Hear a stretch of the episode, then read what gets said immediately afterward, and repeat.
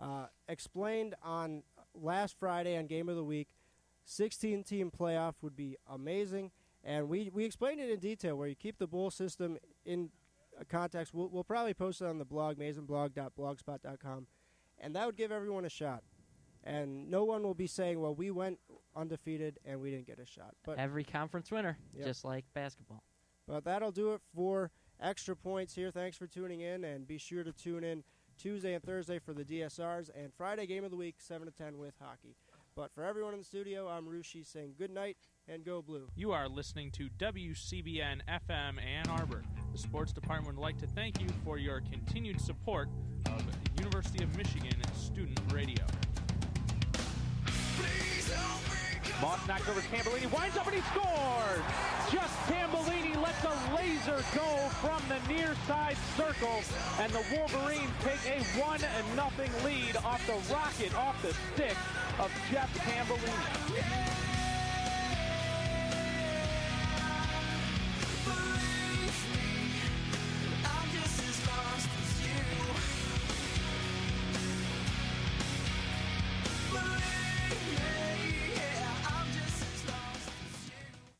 Hello, boys and girls. This is Timothy Leary, and I'm in Ann Arbor, Michigan. Well, the only hope here is WCBN FM. If you're ever stuck in Ann Arbor, stick around with WCBN FM, Ann Arbor. That's beautiful. Right on. Coming directly from the Hilton Hotel. On top of the Hilton Hotel. For your entertainment pleasure. WCBN FM Ann Arbor. If you were any further left, you'd be watching TV.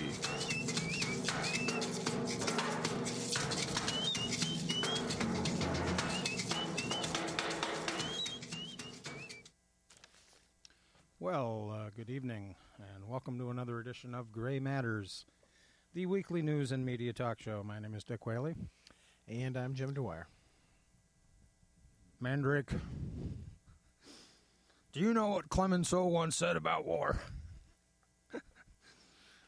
Gee, Jack. I... No, no. Uh, what, what did he say there, Commander? He said the war is too important to be left to the generals. Well, he was wrong. Yes, indeedy. Obama delivers his Afghanistan speech, his policy. I s- heard about half of it on the radio and saw the remainder on television. I thought Obama looked sober. And uh, unlike uh, the previous occupant of the White House, there wasn't a sense of pride and happiness about taking taking it to the em- enemy. People forget, by the way, that George Bush, uh, in the middle of March, declared victory in Afghanistan. Said the Taliban's been defeated. We have prevailed. Wrong. Well, that guy was always, uh, and still is, I'm sure, too willing to believe his own fantasies. Yes. Cocky. And of course, he never delivered. Uh, the dithering, of course, has not been Obama's decision. That I think that he went to great lengths to take his time, consider all options. By the way, there's a very interesting, very lengthy uh, piece in yesterday's New York Times, which I didn't bring in with me, but Oh, I recommend it if you're interested in the sort of the gory details about how Obama went about the decision, the various policy options that he was given, his refusal to uh, make a quick, hasty decision, and how this all came about. Obviously, I'm opposed to the escalation, but I think that uh, some of the analysis was poor. I don't think that this is a oh a recipe or a game plan for any sort of thing like victory but I do think that it's a political um, Well, it seems very uh, speech of sorts. Sober. The, It- the approach itself yeah. seems measured. Is I think the word I'm going to use. And I think on the positive side, he did bring in the time limit factor, not a deadline, but a parameter for exit. So it's almost as if you're on the freeway on a long journey, a long, strange trip, and somebody decides to accelerate to get off at exit 177, State Street. We want to get to Ann Arbor a little quicker. I hear they got some good stuff there. So I think that you know this is what it's really about. It it takes Afghanistan as a political issue and kicks the can down the road. And I don't think that the Democrats, for instance, and I, this is how I view the speech, are going to be damaged by the Afghanistan issue in the upcoming congressional elections. Because Obama has put a parameter deadline in the summer of 2011, uh, he may well not be damaged by um, it either if, when he runs for reelection. Time will tell. Um, we don't know how things are going to turn out in Afghanistan, but we know it's a mess. We know that the escalation of troops is not going to solve the political problems uh, of Afghanistan. And it was interesting. I think we down here in Gray Matters a couple of months ago talked vaguely about this Pashtunistan issue. Mhm. And it's interesting that in yesterday's uh, Week in Review section of the New York Times, Scott Shane, which I did bring this article in, uh, has an article about the war in Pashtunistan, uh, giving some interesting maps showing where the Pashtun people live and why there is this thing called the Afghan Taliban and the Pakistan Taliban, and why this is going to be very messy and complicated. Indeed, unfortunately, those uh, oh so convenient British boundaries uh, don't take into account at all the dispersal of or the distribution of the peoples, the uh, linguistic cultural groups that uh, live in the region. So you can see there on the map in your article that uh, the Pashtun area uh, pretty much straddles the areas in Pakistan and Afghanistan that have been amongst the most unstable. And that's largely because the U.S. initially threw its support uh, behind the Tajikis, the Northern Alliance. Right. So there's always been, ever since then, suspicion and uh, concern about what the end goal of the United States really is. Is it to favor one side over the other? In which case, that early move to the Northern Alliance may have been convenient at that moment, but has turned out to be uh, a little more complicated in retrospect. Yeah, and I think that it's also important to remember that Abdullah Abdullah, for instance, who ran against Karzai recently, Mhm. um, was a Tajik. And it's quite clear that Obama, in terms of at least uh, an approach that I would say borders on realism, understands that this is not about nation building, that the United States cannot stay in Afghanistan indefinitely. Let's remember that Afghanistan, for all intents and purposes, has never had a democracy. Uh, it was ruled uh, by monarchs and warlords pretty much uh, since time in memoriam. Um, there was a coup d'etat in the uh, early 70s that was uh, basically sponsored by a, sort of a weird coalition of mil- uh, military people and communists. And w- one of the reasons that the Soviet Union invaded in late 1979 was to sort of restore the unstable uh, original coup d'etat that occurred when uh, Shah, I think was the name of the king, the exiled king that lived in Italy most of his life. Oh, right, yeah. Um, I think he's still alive, and I don't know whether he would ever appear at a Loya Jirga, uh, Loyola but uh, who knows.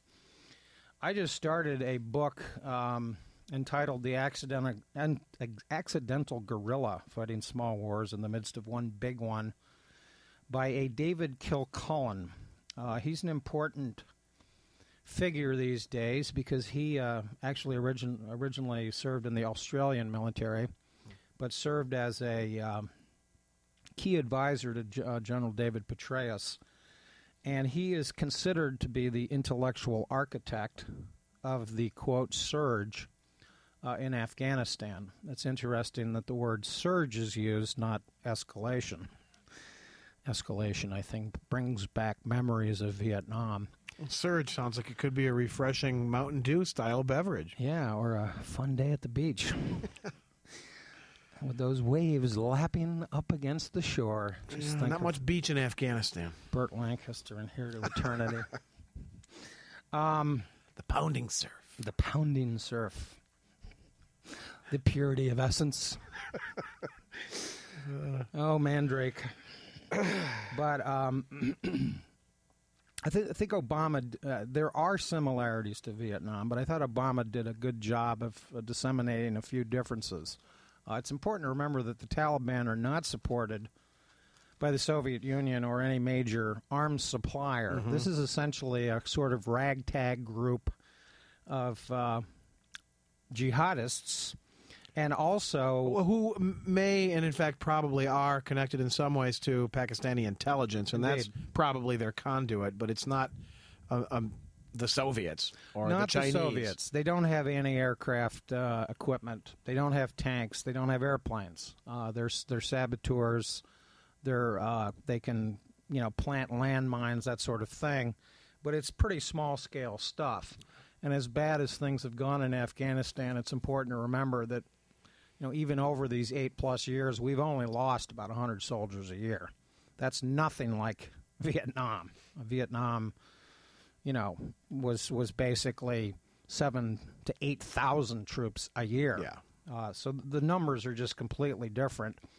And also, I think it's very important to realize that the Viet Cong were inspired by nationalism. There was a unifying concept uh, that the United States government got confused and deluded by, in which they thought they were fighting a um, communist insurgency, when in fact it was really a nationalist insurgency. That the Viet uh, Vietnamese uh, people under Ho Chi Minh had fought on our side in World War II against the Japanese and their occupation, then fought against the French uh, when Truman and his advisors allowed the uh, French and British uh, colonial powers to resume their colonial imperialism post war World War II uh, in contravention of FDR's concept of no more colonialism, uh, that I think in retrospect would have been a much better idea.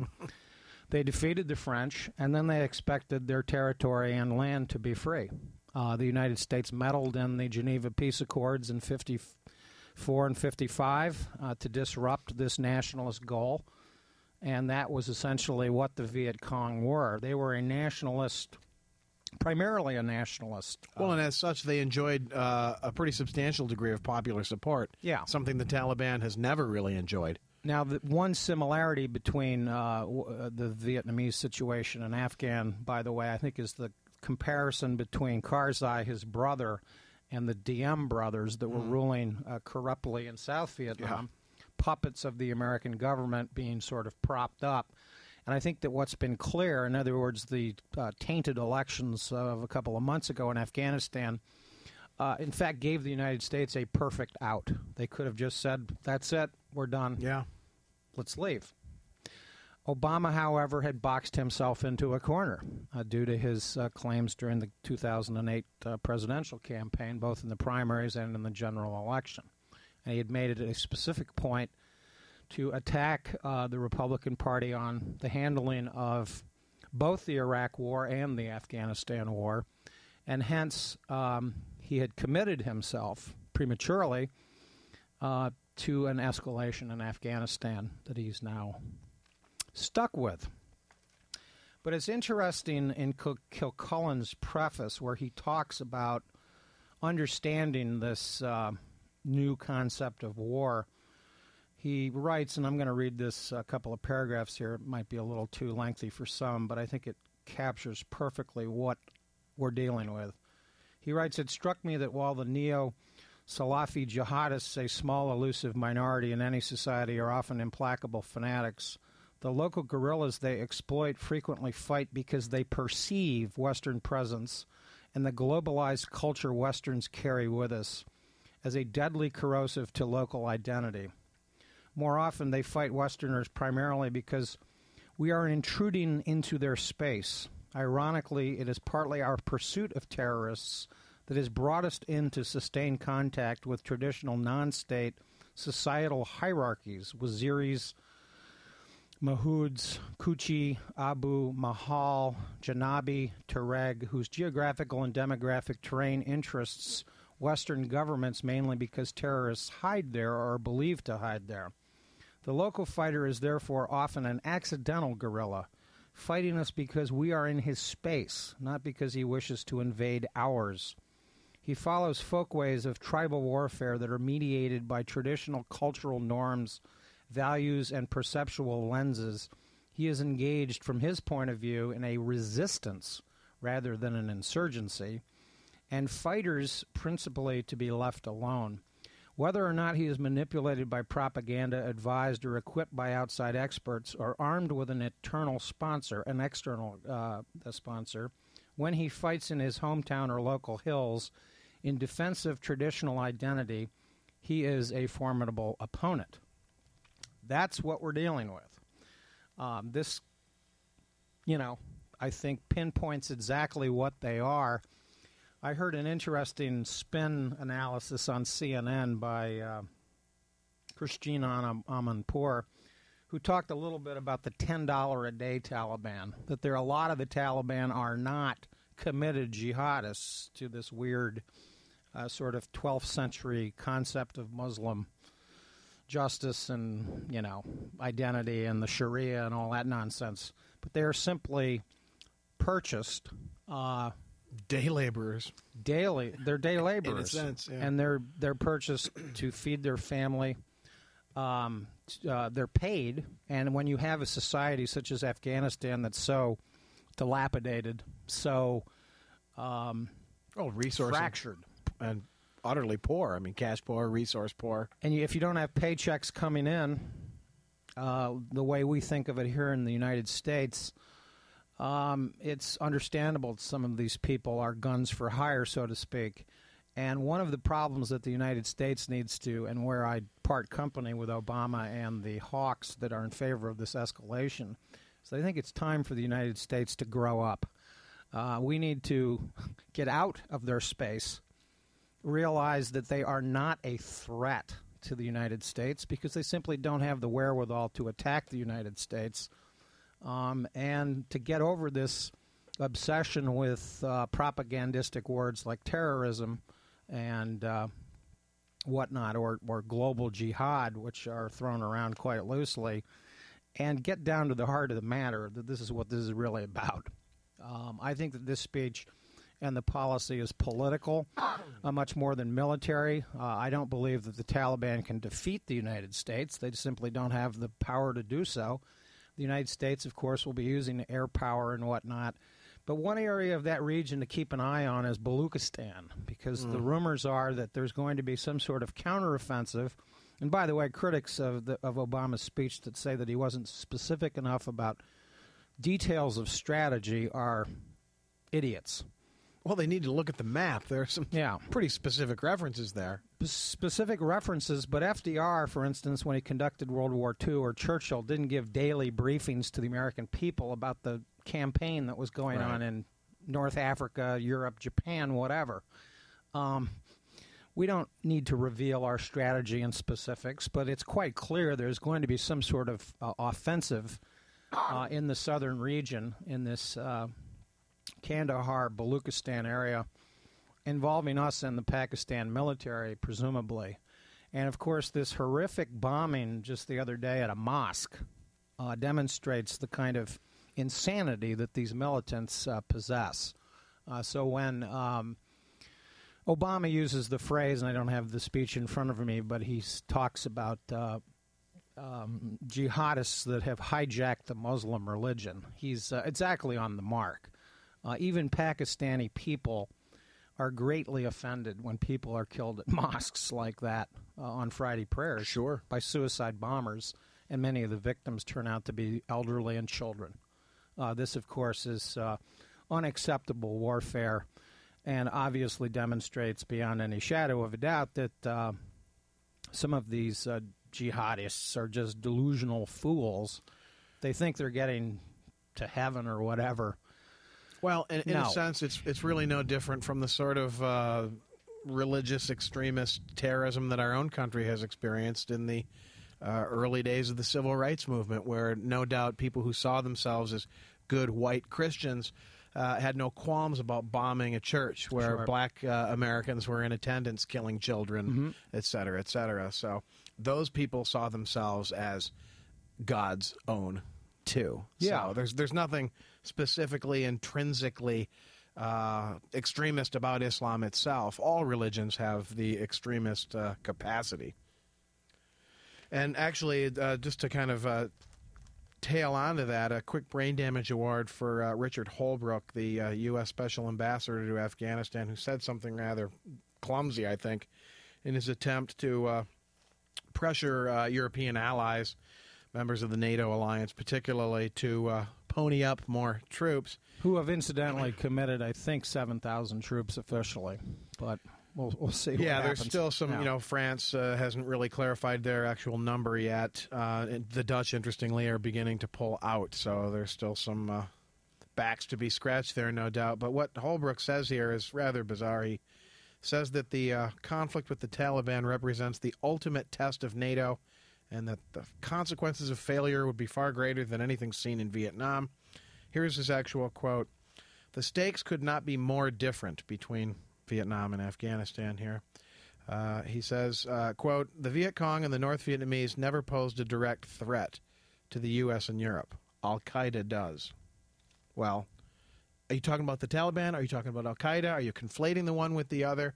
Uh, I'm not sure if Al Qaeda has anything left in the tank to attack America with. I think the 9 11 attacks, spectacular, limited. Right.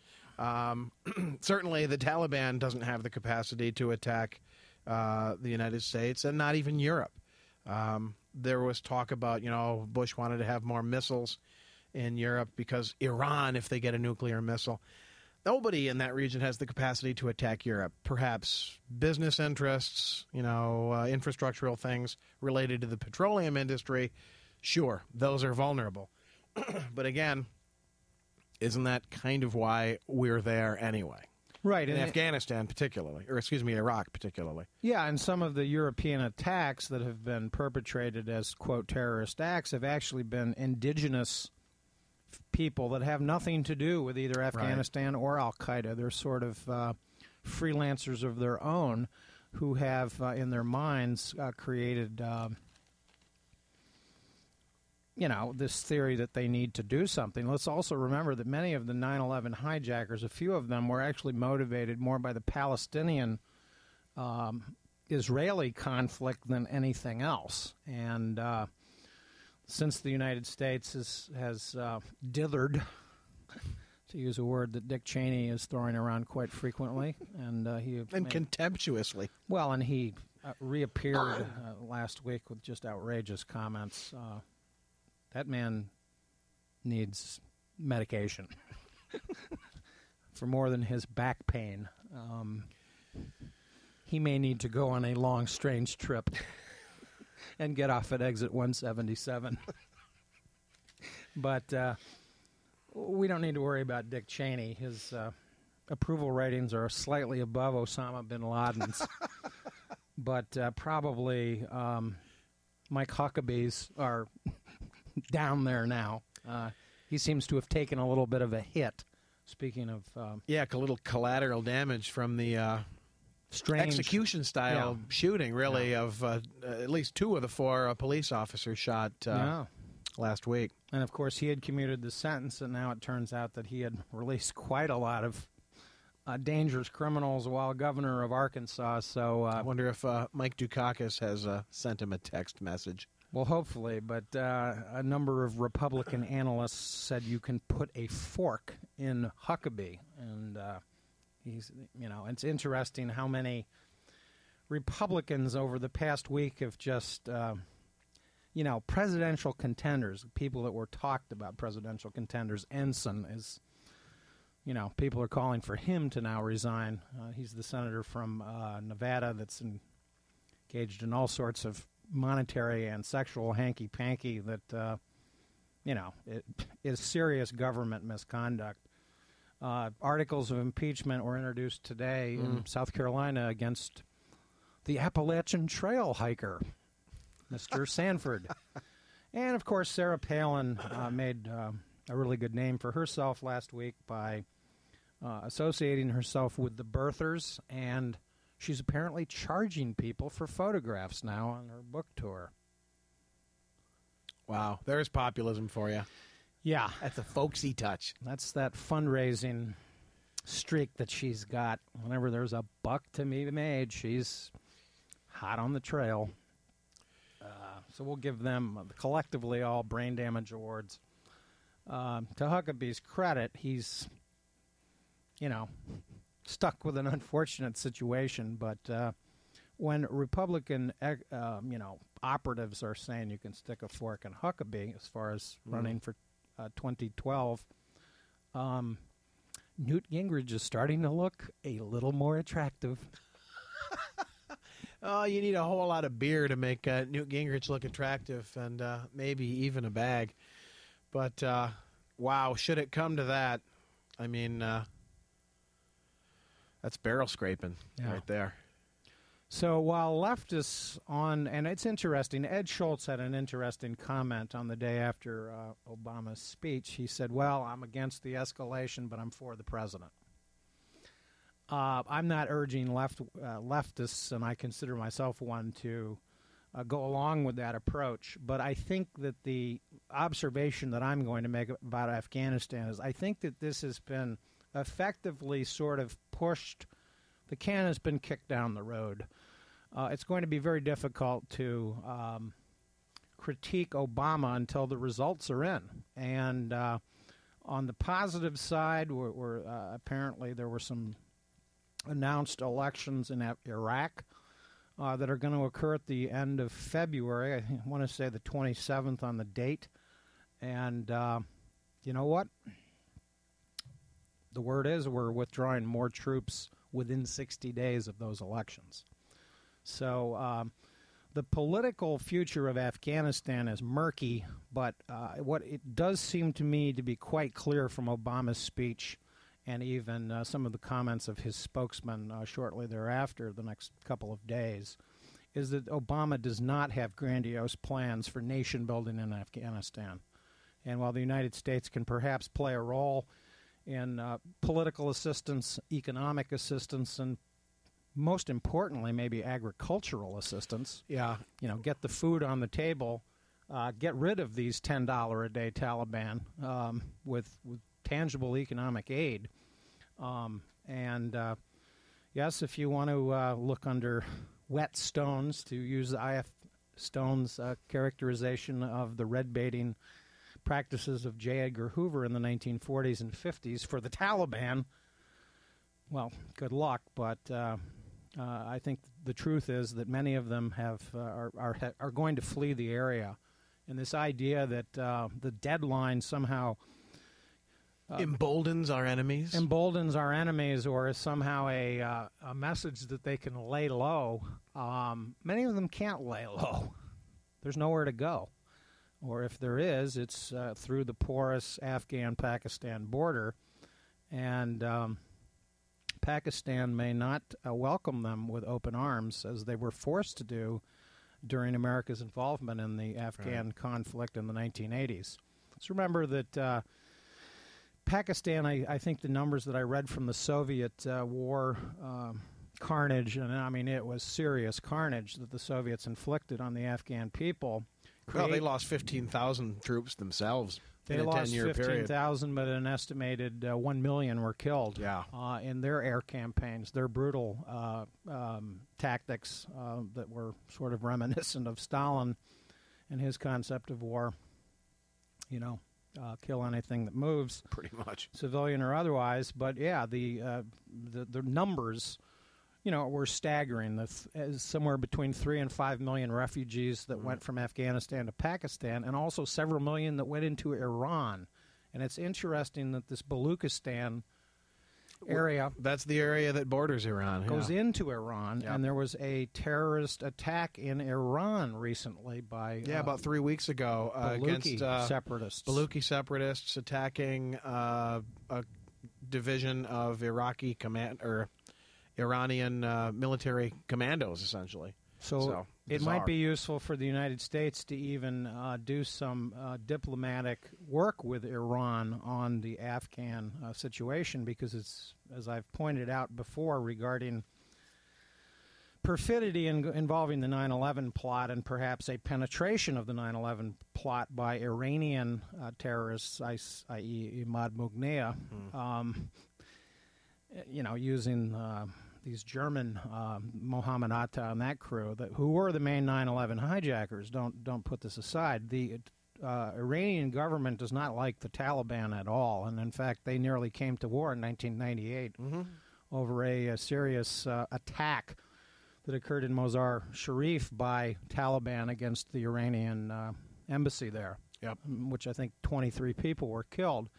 Um, Iran, you know, using the to carry forward here on the conspiracy theory regarding, uh, you know, an amateur like George Bush who uh, obviously flunked history. I don't know where he studied, what he studied. I doubt the man ever cracked a book in earnest. Yeah, he knew how to pull those, you know, those Christmas wreath pranks as a frat boy, and he was a good towel snapper, to use uh, Yeah. David Brooks's words. Um, about the extent of his skill. you know, could have uh, duped the United States into doing its dirty work in the Middle East. Get rid of Saddam Hussein, go into Afghanistan, and deal with this incredibly messy uh, situation that we're now confronted with.